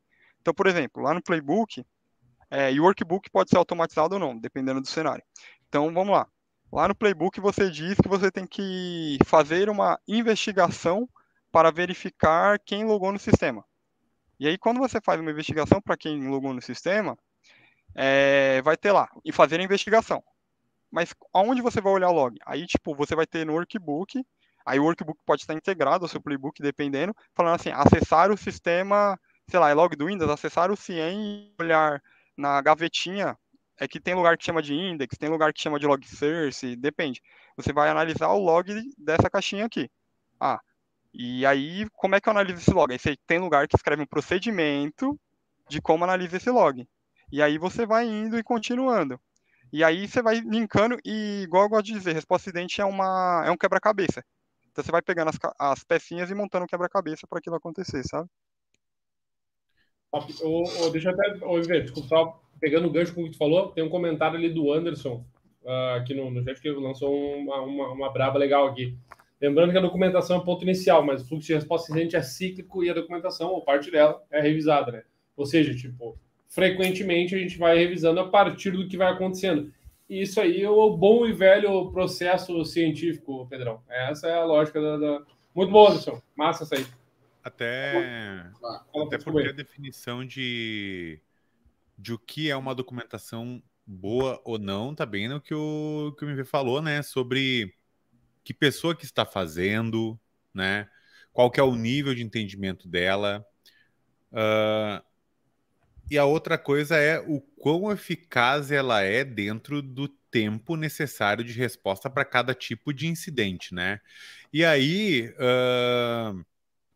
porque, por exemplo, se tu tem uma chave de acesso à cloud, a tua AWS ou Azure, por exemplo, que vazou, uh, ter um tempo de dois dias, três dias, quatro dias para analisar isso, né? Porque pensa assim, tenho todo o meu playbook, tenho meu workbook, né? Claro, nesse caso de revogação, troca-chave, muitas vezes pode ser automatizado, né? Mas assim, a questão é, às vezes eu vou trocar aquilo ali, o que eu quebro do outro lado, né? Então, dentro da, dentro da operação, ela tem toda a questão de retrocompatibilidade com tudo aquilo que eu vou montar. Ah, vou trocar a chave da AWS. Porra, às vezes eu tenho uma empresa grande o suficiente que essa chave quebra uma série de na parte de CI, de CD, se não está configurado com vault correto, etc, né? Então, o que eu queria te perguntar, MV, é o que é o mínimo e o que é o mais importante, o essencial que um playbook, um workbook precisa ter para ser efetivo? Então vamos lá. É, essa é uma pergunta bastante polêmica. É, primeiro ele tem que ser claro, cara. Tipo, tanto um cara mais sênior, cara especialista quanto o cara júnior, ele tem que ter a plena capacidade de pegar aquilo de ponta a ponta e fazer. Lembrando que o playbook, apesar de ele ter os passos do que você precisa fazer, é, isso não tira a criatividade do analista. Então vamos lá. É igual no futebol. Tipo, o esquema tático serve para o time ter um padrão de jogo. Ou seja, você vai ter um padrão lá. Porém, tipo, tem jogo que você vai precisar que o cara tire um coelho da cartola, que o cara, tipo, sei lá, igual o Messi fez na final da Copa do Mundo, chamar o jogo para ele, igual o Mbappé fez, precisou de duas bolas e guardou. É a mesma coisa, é a resposta acidente é a mesma coisa. Vai precisar de alguém lá, é, um analista, sei lá, ele seguiu o playbook e não conseguiu entender, sei lá, ele vai ter que ter noção de análise de memória, é, ele vai ter que ter alguma coisa fora do playbook para conseguir fazer. Então a primeira coisa é o playbook ter claro. Outra coisa que tem que ter é isso para o fluxo de resposta acidente, é você ter os contatos das pessoas certas. Por quê? O comportamento estranho no seu ambiente pode ser não, não pode ser estranho no meu, pode ser algo normal, pode ser algo conhecido. Então, tipo, ter uma lições aprendidas também é muito importante. Seja um bloco de conhecimento onde você está, seja onde ele estiver. Então, tipo, não precisa estar necessariamente no playbook, mas é muito importante você ter isso. E, igual eu falei, informações claras e tal. E, assim, você tem que definir os passos, igual eu falei, não, não repetindo com clareza, mas, assim, tem que definir os passos e tem que ter um fluxo que possa ser seguido. Não adianta, tipo, você. E a documentação ela tem que ser coerente. Ela não pode ser uma documentação muito grande, mas também não pode ser uma documentação minúscula. Então, vamos dar um exemplo aqui. Por exemplo, é, você está tratando uma regra de uma regra de PS. Beleza, olha lá, aconteceu a assinatura. Você vai, aí a regra diz que toda vez que acontecer determinada situação, você vai você vai tomar uma determinada ação. E só que aí tá escrito lá, por exemplo, analisar os logs de PS. Então, você fez o playbook, você tá falando lá que o cara tem que analisar, mas ele vai analisar onde? Onde ele clica? Como é que ele faz? E aí é um, uma coisa que a galera geralmente peca. Porque aí o que a galera faz? Em vez de atualizar a documentação, que é um negócio muito difícil, muito chato, a galera começa a passar conhecimento de boca em boca. E ninguém registra nada.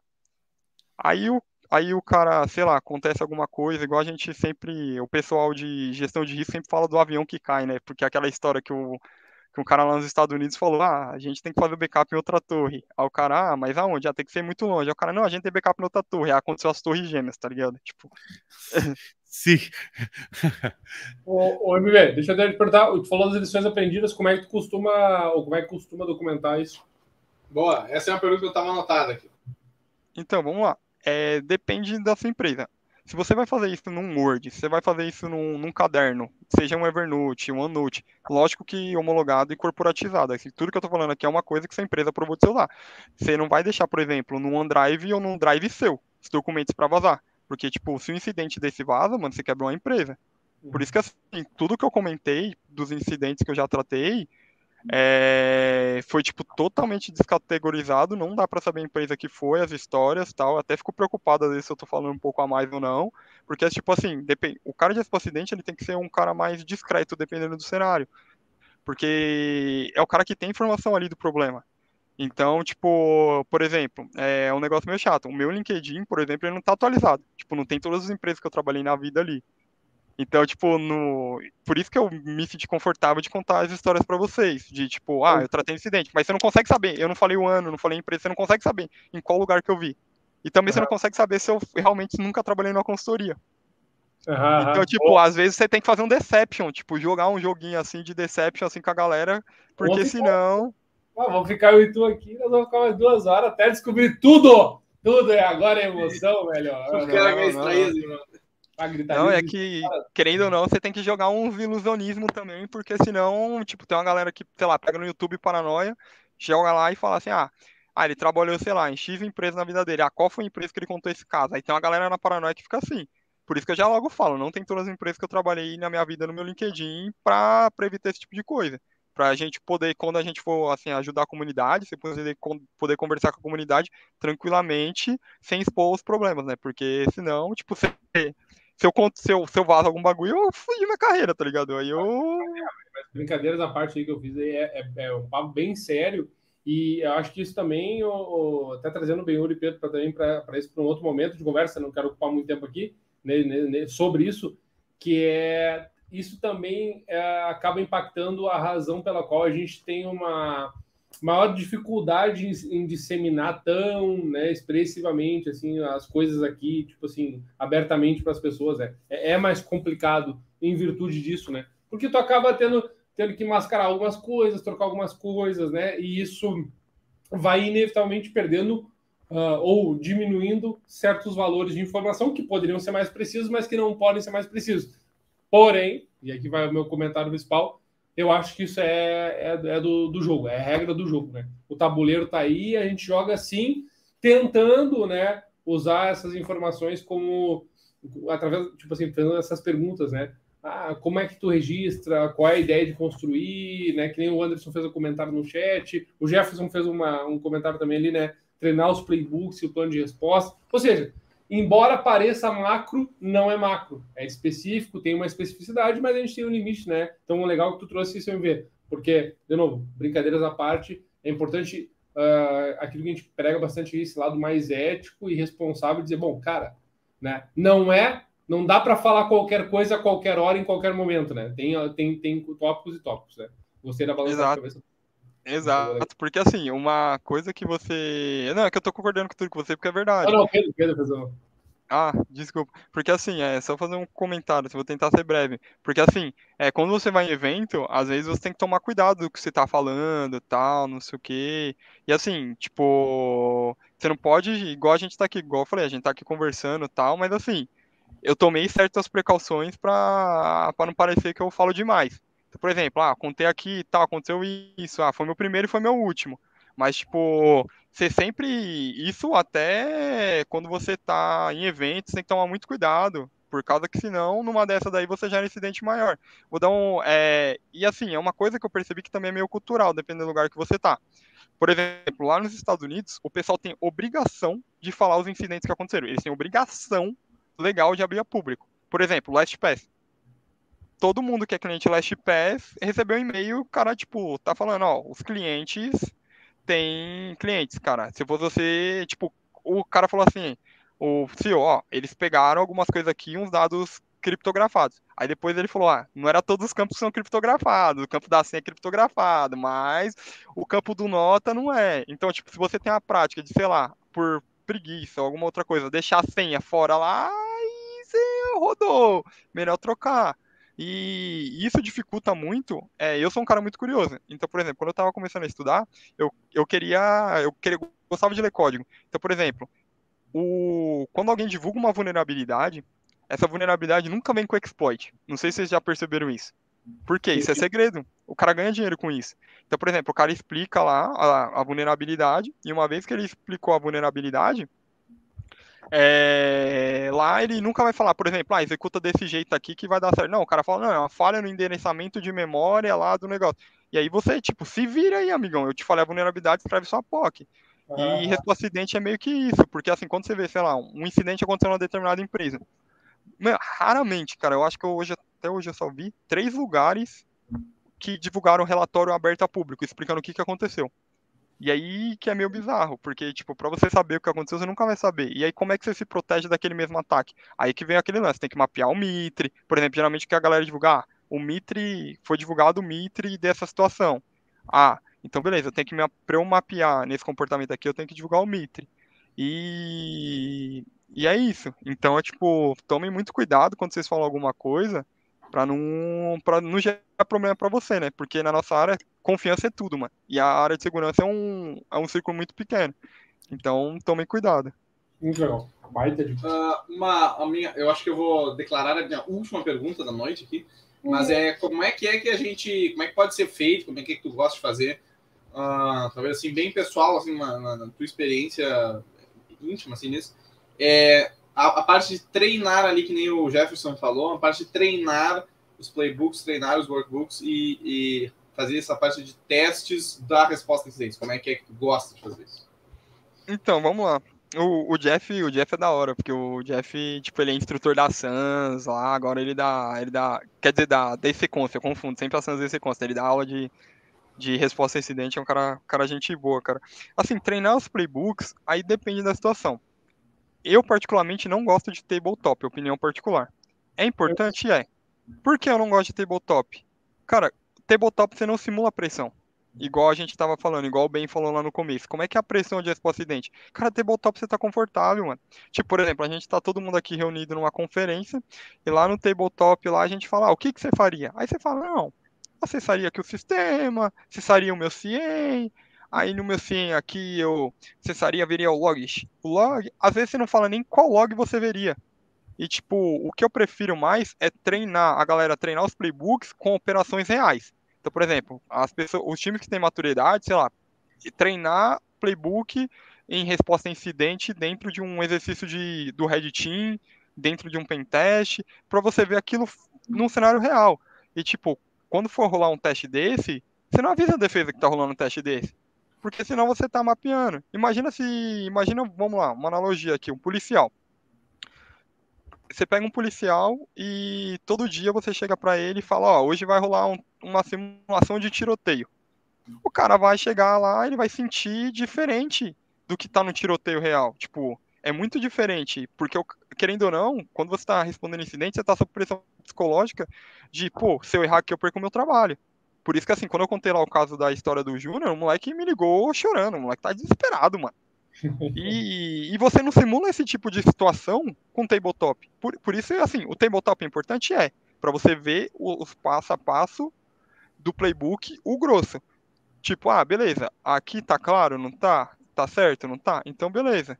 Agora, por exemplo, para você treinar mesmo um playbook, ao meu ver, você tem que fazer teste prático, cara. Eu sou um cara que prefere teste prático no dia a dia. Então, sei lá, você pega uma operação do Red Team, você tem que investigar, fazer todo o fluxo, conter tal. Aí no final, quando você erradicar, isso aqui era um teste. Lógico que, tipo, o, o, gerente de segurança, o CISO, vai saber que é um teste. Mas a galera de acidente não pode saber que é um teste. Senão, o cara nunca vai se dedicar, as pessoas que estão tratando, querendo é, é do ser humano. Você nunca vai se dedicar sabendo que aquilo não é de verdade. Então, tipo, eu prefiro, é a minha opinião particular, eu prefiro realmente testes reais. Mas tem a galera que, tipo, por exemplo, é. por questão de auditoria, você vai ter que entregar um tabletop, uma revisão, mas eu prefiro coisas práticas, sabe? O MV, uh, só para contribuir, eu, eu, eu, eu, entendo, sim, vou, vou, trazer um contraponto com a tua opinião também, só para que o que, que eu penso a respeito disso. Eu entendo que uh, tu tem, uh, se tu tiver, fizer um tabletop, assim, vamos, vamos dizer assim, bem organizado, e não só para fazer para auditoria, né, vamos dizer assim, como falou, uh, eu entendo que tem outras valências que tu pode descobrir também, mas tu tem razão. Em termos de, de, de, de simulação de sentido, dessas coisas que tu está trazendo, é, é, óbvio, né, a proposta é diferente, mas tem, tem algumas valências que talvez é, é, são usufruídas muito com o tabletop, claro, né? Não para inglês ver, né? É tipo, ah, vou fazer só por fazer, não sei o quê. Mas quando tu faz um exercício realmente é, é massa. Então gostei dessa, desse e, confronto. Falta, e falta... até na, nesse ponto, assim, eh, fazendo a comparação, já que o MV também fazia, lutava Gil, é a diferença do cara treinar um drill ali, né? Treinar uma técnica parado e o cara ir no campeonato e lutar no campeonato, né? Mano, eu, eu é lembro até hoje do primeiro campeonato, cara. Totalmente, porque quando você tá lá, o cara não tá com, jogando a força dele toda lá para puxar seu braço. Quando você vai no campeonato, Sim. mano, quando você cumprimentou o cara, a primeira puxada dele, você já sabe, mano. Você toma a primeira Exato. puxada, você toma o tranco pra frente, você fala, meu Deus, agora é pra valer. Sim. Agora é pra valer. Então, eu acho, eu acho legal essa questão de, de simular, simular, tentar simular, né, essa, esse estado emocional, né, porque muito é do, uh, em resposta a incidentes, tem, tem a ver com isso, né, a pessoa conseguir lidar com essa pressão e tal. Mas até eu ia fazer esse comentário baseado no que o Dala falou, que eu vejo, eh, mas isso é também, de novo, né? Todo mundo falando suas opiniões, mas é uma opinião minha também. Eu vejo muito valor nessa coisa de, de passar o processo com calma de novo, de novo, de novo, de novo, de novo, de novo, sabe? Porque daí tu consegue, é, é, não, não há dúvida. O importante na resposta à incidência também é, é, que não haja dúvida. Todo mundo sabe o que, que todo mundo tem que fazer. Parecido com aquela coisa de treinamento de brigada de incêndio eh, dentro de uma empresa, ou enfim, né, uma organização assim que tem um prédio se os caras têm a brigada de incêndio, tá. Todo mundo sabe o seu papel, todo mundo sabe que vai ter que fazer, girar essa manivela e correr para aquele ponto de encontro lá. E é isso que a pessoa vai fazer. Então isso também tem, essa, tem muito valor nessa, nessa ponte, assim, nessa parte. Exato, tipo, tem uma frase até do Tele Santana, que é tipo um grande ídolo meu, que ele foi técnico de foco, ele falava: Você não pode chegar à perfeição, mas você pode se aproximar dela. E repetição é tudo mesmo. Por exemplo, é que assim, uma, é, quando eu falo que, tipo, eu não sou muito a favor do tabletop, assim, eu faço, eu acredito, é por causa desse negócio da repetição. Porque, assim, você passar o tabletop falando é uma coisa. Agora, você passar respondendo o incidente, o alerta todo dia é outra totalmente diferente. Por não, isso é que outra, eu falei é outro é outro mundo, né? É outro mundo. Até assim, existem algumas uh, técnicas organizacionais não técnicas, né? Como por exemplo a simulação conhecida de um incidente, mas premiação baseada na eficácia da resposta, né? Então, olha só, pessoal, o time ou a pessoa que encontrar o incidente, montar o melhor todo, né, no menor tempo possível, vai ter uma. Existem outros tipos, mas claro, não é a emoção de tu tá sob ataque, né? Esse é mais um incentivo e é diferente a emoção de você estar de fato sob ataque, né? Até inclusive dividindo um pouco também numa experiência de consultoria que eu, que eu tive aí, né, para anonimizar essa questão sobre vazamento de código-fonte, né? Caso padrão. Cara vai fazer uma cópia do código corporativo e acaba deixando em um GitHub público, né? Caso padrão, né? Quando que foi detectado? Quando uma outra pessoa da organização pesquisou e achou esse código ali. Isso colocou em xeque toda a área de segurança de detecção e resposta, porque foi depois de alguns dias que uma pessoa achou que não era da área de segurança, né? E comunicou. E aí, a minha pergunta final que eu tenho, Max, é como que o profissional e a área de resposta a incidentes, né, trabalha com o restante dos times de segurança, né? Como que ela deve se comportar numa organização para que não só ela ganhe, mas que ela, digamos, se torne no longo prazo o que de fato deveria ser, que é se tornar inútil por não ter incidentes, né? A gente sabe que é utópico, a gente sabe que é utópico, né? Com certeza, não ter quando, quando isso não. Mas a ideia de, um, de uma resposta incidente é que se. Não, não, nós somos muito bons em resposta a incidente, respondemos mais de 20 incidentes por dia. Peraí. Por que a gente já não para de ter incidentes, né? Como que a galera de Incident Response pode contribuir para as demais áreas de segurança para que seja cada vez menos necessários responder incidentes? Então, aí, quando você pensa no fluxo de, de resposta incidente lá do niche, eles, neste Assange, eles falam, na verdade, a maioria dos frameworks, você fala muito de preparação. O que é preparação? Se você pega um niche de cibersegurança, ele fala lá dos fluxos. Primeiro você tem que identificar, gerenciar, proteger e eu não lembro o resto. Mas assim, se você olhar, a parte de resposta acidente, você está entre proteção, é, detecção e remediação. Se eu não me engano, são esses pilares. Então, é, focar muito em preparação é igual você falou, a área de resposta acidente vira inútil. Na verdade, não. A área de resposta acidentes, ela, ela fica muito focada em preparação. Então, você tem um time de resposta acidente focado em preparação, você está no caminho certo. Porque eles vão estar tá preparados para caso alguma coisa aconteça. Preparados, igual a gente falou, fazendo exercícios, Red Team versus Blue Team, preparados, sei lá, com experiências anteriores, tratados, simulações. Uma, eu lembro de um episódio, do episódio do Montoro que ele falou da característica do pesquisador. Então, o cara que vai trabalhar com resposta acidente, ele tem que ter essa uma veia muito assim de pesquisador. Por exemplo, ah, eu cliquei nesse botão aqui. Vamos falar num sistema web. Eu cliquei nesse botão aqui. Qual log esse sistema, qual log esse clique gera? Aí, por exemplo, não gera nenhum log. Pô, mas é um botão de edit. Ele só gera quando salva. Mas espera lá. Se o cara teve a tentativa de editar alguma coisa, eu tenho que saber. Mas por quê? Aí entra a parte polêmica. Eu tenho dinheiro para armazenar isso e tal, mas tirando essa parte. Para o cara de incidente responde, um incidente responde, ele tem que ter log. Tipo, o, incidente responde sem log, não consegue fazer o trabalho dele. É tipo. É um lenhador sem machado.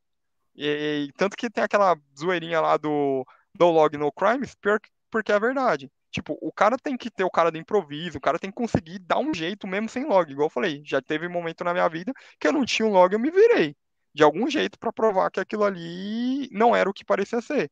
Mas não é toda hora que você tem, tipo, um doido lá que fica o dia inteiro estudando para resolver esses problemas para você. Tipo, você não vai ter toda hora alguém que vai tirar um mágico, que vai tirar. E toda. E mesmo assim, a pessoa que, tipo, focada lá, sei lá, tipo, um cara que eu admiro muito na área é o Alexandre Borges. O cara manja muito de análise de malware e tal. E se você conversar com o cara, ele vai, te, ele vai te falar de algum jeito, tipo, dentro do limite dele, né? Porque como ele presta, ele vende curso e ele também tem os NDAs dele, ele, tipo, ele não pode te explicar muito, mas ele te dá o caminho das pedras quando você precisa, é um cara bastante acessível. nem todo mundo é um Alexandre Borges da vida. O pessoal, o, tipo, o pessoal que trabalha. Eu esqueci, eu sou muito ruim com o nome, cara. É que o do Borges eu admiro muito ele, por isso que eu lembro. Mas, por exemplo, se você pegar os caras da Tempest, os caras da Morphos, os caras mancham demais. Os caras postam lá no LinkedIn, lá, igual o Montoro. O Montoro, os caras. Nem todo mundo tem esses caras. E quando você não tem esses caras, tipo, é igual aquele negócio, você não tem craque no time. Você precisa estar bem preparado. Então você tem que fazer uma preparação bem feita. Você tem que listar, vai, beleza. Você tem que fazer a análise de vulnerabilidade. Primeira coisa, aquele cara do CMDB lá falou tudo no, no, episódio. Você tem que saber. Se você não sabe o que você tem, você não, você não consegue responder. Então, beleza, você tem que ter um CMDB decente. É, no mínimo um inventário. Você tem que ter um inventário decente. Além do inventário, você tem que ter uma gestão de vulnerabilidade que funciona além da gestão de vulnerabilidade que funciona, você tem que ter uma política de segurança, que seria primordial primeiro para gerir tudo, que realmente funciona, que todo mundo sabe o que tem que fazer, o que pode, o que não pode, porque não adianta o cara alegar desconhecimento para você. Porque assim, se tava lá falando que ele não poderia usar um, sei lá, se a sua empresa não permite BioD, e o cara conectou um BioD e entrou um ransomware nessa rede, cara, tipo, eu não sou advogado, mas dependendo, você, o cara pode responder é, civilmente. E aí uhum. que entra outra coisa da resposta acidente. O cara que quer trabalhar com resposta acidente, além da pressão que você vive psicologicamente no, tratando os alertas, você é responsável por vidas, cara. E é, e é isso que geralmente a galera não fala. Por que eu falo por vidas? É um negócio que eu falo com o pessoal do meu time. Cara, uma palavra sua, você demite ou você mantém um cara na empresa. Porque assim, dependendo do cenário, quando você trata o desvio de conduta, é o seguinte, mano. Você falou que o cara fez, é demissão. E se você falou que o cara fez, o cara não fez, o cara entrou com processo jurídico, você ferrou sua empresa. E aí, e aí entra um, um ciclo vicioso. E aí quando você vai para a área da saúde, que tipo, pô, mano, se, por exemplo, igual teve muito Hansen em hospital, cara. Tipo, o Hansen tá na moda, galera. Eu, mano, eu, eu, eu acho que, tipo, tem que ter certa ética. O cara que é, mesmo o cara que é do mal, ele tem que ter ética, cara. Você não pode atacar o hospital, cara. Tinha que ter, sei lá, tinha que ter uma definição, assim, que certas áreas, tipo, hospital e armamento, nunca ninguém devia atacar. Tipo, tinha que ter. Igual do mesma coisa que tem aquela ética de guerra, tinha que ter uma ética de guerra cyber, assim, porque não, não deveria fazer. Então, tipo, você tem que fazer a preparação bem feita e você tem que, além disso, quando, caso aconteça, você tem que estar muito preparado para essa questão dessa pressão, porque você lida com vidas, mano. De, por exemplo, se você é um incidente responder na área da saúde, se você não conseguir matar um incidente rápido, pessoas vão morrer, cara. Infelizmente, é a realidade. Pessoas podem morrer. É, então, tipo, é, a galera meio que ignora e acha que, tipo, ah, resposta incidente. Se não tem incidente, não tá trabalhando. Muito pelo contrário. Tem que fazer uma preparação bem feita para quando acontecer, você mitigar o risco. Ah, mas incidente nunca vai acontecer? Cara, sempre vai acontecer, mano. Os, os atacantes ficam. Os caras têm, os cara têm dinheiro para fazer as coisas, os caras têm tempo. E, tipo, por exemplo, a gente dorme. Tem cara desse daí que os caras não dormem. Ou os caras estão em 10, estão em 20 pessoas. E aí, como é que você vai? Como é que você luta contra o crime organizado desse jeito? Então, tipo, é, você tem que ter cooperação também. Uma coisa que tem que ter entre, entre as áreas, lógico que igual a gente falou, você não vai sair expondo lá, sei lá, ah, o cara entrou na minha rede aqui por um RDP que estava aberto e fez tal coisa. Não, você não vai fazer isso. É... Você vai, tipo, você, sei lá, você vai chegar para compartilhar com alguém, ou você chegou, cara, tô analisando um caso, eu preciso saber aqui como, sei lá, usar o volatility. Não, cara, não precisa me abrir o caso.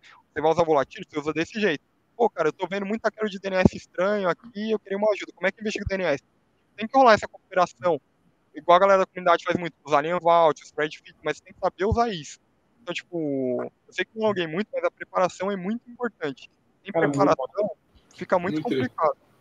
Muito tri, muito tri, muito tri a, a Então, então ô, Pedro, tão massa que eu até vou me eximir da última pergunta, porque eu achei que eu acho que esse encerramento. Embalou. Ah, essa coisa de, de que acho que sai um pouquinho daquela. Mais uma vez a gente uh -huh. que sai daquela esfera que todo mundo espera que seja o super hacker do mal que está aprendendo atrás do computador. Sim. Mas é muito massa, né? O MV, tipo, fazendo um breve resumo aí, né? Fala lá do início da carreira, aí fala da, da habilidade dele de lidar com pessoas, que ele gosta muito, que a namorada dele acha simpático. ele é simpático. Né? a namorada dele pagou madeiro, mas brincadeiras à parte. é, brincadeiras à parte, muito massa em ver, porque realmente é esse tipo de, de coisas que é legal entregar. uh, da nossa parte e, e juntos aqui, contando contigo para poder compartilhar. E mais do que isso, né? Um, um zilhão de pontos para ti, porque tu começa a fazer referência aos outros episódios do, do, do Café Segura. Sim. É, é, que tu tá conosco, não tem jeito. Eu gostei, né? aí eu senti vermelho, exatamente. O Anderson falou exatamente tudo ali, uh, que é fechou com excelência. E com essa fechada, Pedro, eu vou até tirar o Pedro da jogada. Então, Pedro, obrigado. Não precisa, não, brincadeira, não, não vou tirar, não. Pedro, só agradecer aqui, todo mundo está presente, da minha parte. Sim. Então, fazer o agradecimento. MV, ótimo te ter aqui. Ah, ótimo te ter sempre aqui nas quartas-feiras conosco, seja fazendo comentários, dando uma zoada na galera, brincando, falando coisas sérias. E esteja mais conosco. Uh, eu já, já não, ainda não, não, não, tratamos ali, mas tem uma, uma coisinha que a gente vai conversar aí no, no, no private aí, que depois eu vou vou te chamar para falar sobre isso. Então, obrigado pela tua participação. Já depois passo a bola para ti. Obrigado mesmo, tá, tá aqui, dispor teu tempo. Uh, arranjou aí o lugar ali, né, de, de para estar tá conosco. Topzera. Todo mundo que tá no chat, Pedrão, vou deixar que tu agradeça depois. Sim. Para dar o, eu, o recado final que eu sempre dou, que é o seguinte, né? Uh, agradecer, como sempre, a parceria da, do nosso patrocinador XLab Security, Maurício, Lisandro e enfim, estão conosco. Sempre. Uh, agradecer o pessoal da direção e todo mundo está junto aí nos bastidores, trabalhando com os cortes e tudo mais, ah, que em breve aí já estamos lançando. Uh, o Dom Sim, é, então, é o, o, o, piloto, é o né? piloto e o Darth Vader, são os dois. O piloto, Darth Vader, o piloto Darth Vader, tá? O piloto Darth Vader. Uh, e deixar de aviso que semana que vem teremos aí né, a participação. É, é, também, também, isso também. Ah, tá. Mas semana que vem Estamos é, indo já para o episódio, nossa, 98, esse é o 97, Isso. 100 aqui. O episódio hoje a gente teve o MV conosco aqui. Semana que vem temos o Alexandre Sierra, da Tenchi, né? O CEO da Tenchi. E, cara, mais um momento para a gente poder trocar uma ideia legal aí uh, com, com o Sierra e com todo mundo que estiver com a gente. Então, Pedrão, com essa, MV, muito obrigado. É animal, animal esse tipo de, de, de, de contribuição. Até porque é uma área que a gente gosta, particularmente que a gente curte é full. Sim. Tá? Sim. É, e acho que a gente deve, deve falar mais sobre isso. Então, Pedrão, fica à vontade para. Até, MV, se tu quiser fazer algum comentário final aqui sobre o que falamos hoje, fica tá aberto para ti. Cara, eu sei que eu falo muito, mas queria fazer um comentário, né? É, lembrando sempre, né, que eu tô aqui como CPF, né? Eu como pessoa, não tem nada com vínculo com minha, com a empresa atual que eu trabalho, coisa do tipo, né? Tem que separar, porque às vezes a galera não separa. Então eu tô Sim. aqui MV como MV, né? Como CPF, porque também, senão eu tenho quanto para pagar, né? Não posso, não posso fazer besteira porque os boletos chegam, né? Então tem que, falar, tem, tem que lembrar, né? Falar, já que tu falou que tá como CPF, fala aí para nós como é que é, é zero, como é que é o... É, fala, é, fala assim. Não, não, não, deixa é, assim. É um, um, um, um, um, um, um. Quem, nu, quem nunca tem um desse na rede, né? Benhur, algum comentário final? Eu estou agora respondendo a um incidente. Esse incidente foi a minha demissão, né? Então. MV, obrigado. Obrigado por, por todo compartilhamento, né? De experiência, principalmente, e de esclarecer uma coisa muito importante aqui hoje para a galera que é resposta a incidente, né? agir num incidente talvez seja 5%, né, do trabalho, talvez seja 1% do trabalho, né? A preparação, a estratégia, o treino uh, ah, para você ter de fato uma resposta, né? Saber responder, né? Então que que deixa mais claro para os profissionais que estão aqui que, cara, precisa investir na área, né? Precisa se preparar para poder responder, né? E aí todo mundo que está ao redor sabe que, cara, não adianta se a gente tomar um ataque ou tiver alguma coisa, esperar para investir naquele momento ou esperar dos profissionais naquele momento que eles vão ter tudo à disposição, tudo perfeito naquele momento e confiar, talvez única e exclusivamente, na capacidade do profissional, né? Que as Exato. empresas investam mais na área, que as empresas investam mais em ferramenta, em equipamento, para que elas se sintam seguras e não hum. descobrir que estão inseguras, né? Exato. E, não, e esse investimento é não só em equipamento. Não adianta você comprar caixa. Não adianta você, sei lá, empinando tecnologia. É que a moda agora é usar SaaS, né? Não adianta você sair comprando SaaS, você comprando caixa. Tem que capacitar seu time. Então você tem que fazer exercício, sei lá, pô a galera pra. Pega a galera do Blue Team, pô, é. Cara, tem. Você vai investigar um alerta de cert útil, por exemplo. O que, que é o cert útil? Pô, põe um moleque lá para estudar o que é o cert útil, põe um moleque, a, a pessoa, né, para estudar o que é cert útil, põe a pessoa para estudar lá como é que é, põe a galera para jogar um CTF. Pô, tem gente que estudar, mano, estudar nossa área é chato, cara. Tipo, ninguém, não é todo mundo que senta a bunda na cadeira, lê 10, 100, tipo, mil páginas de livro. Não, mano, usa, usa um jeito de estudar legal, vai, vai fazer um CTF. Porque, assim, já teve casos que eu respondi incidente, meu bizarro. Eu estudei um negócio no fim de semana e eu tratei um alerta na segunda-feira do negócio que eu estudei. Tipo, é, é meio ingrato isso, mas, tipo, cabe ao profissional também se preparar. Então, é, você tem que estudar, fora do trabalho também. Não adianta você achar que, tipo, você vai ser um incidente responder só trabalhando lá o dia inteiro. Não, cara, você vai ter que abdicar de algumas coisas da sua vida também. É, e as empresas também têm que investir em treinamento pra galera, não só comprar ferramenta. Porque, assim, tem muito lugar que o cara gasta, vai, um milhão, que a pessoa, né, é, gasta um milhão numa ferramenta, mas se o cara pedir uma certificação, por exemplo, a da Sans lá, que é, que é, que é cara, o cara não dá certificação da Sans pro funcionário, mas prefere gastar um milhão no CIEM. Porque, pô, o CIEM resolve meu problema. Não, cara. Não adianta você ter um CIEM de um milhão se você não tem um cara que opera, né? É igual aquele negócio. O Ayrton Senna insistiu, insistiu, insistiu para ir para a última.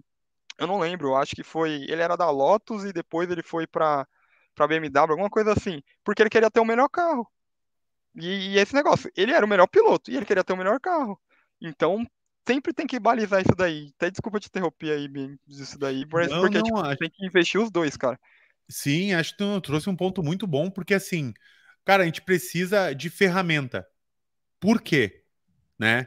Cara, primeiro de tudo vai vir das pessoas, vai vir do time, vai vir da equipe, né? E confiar muitas vezes, né?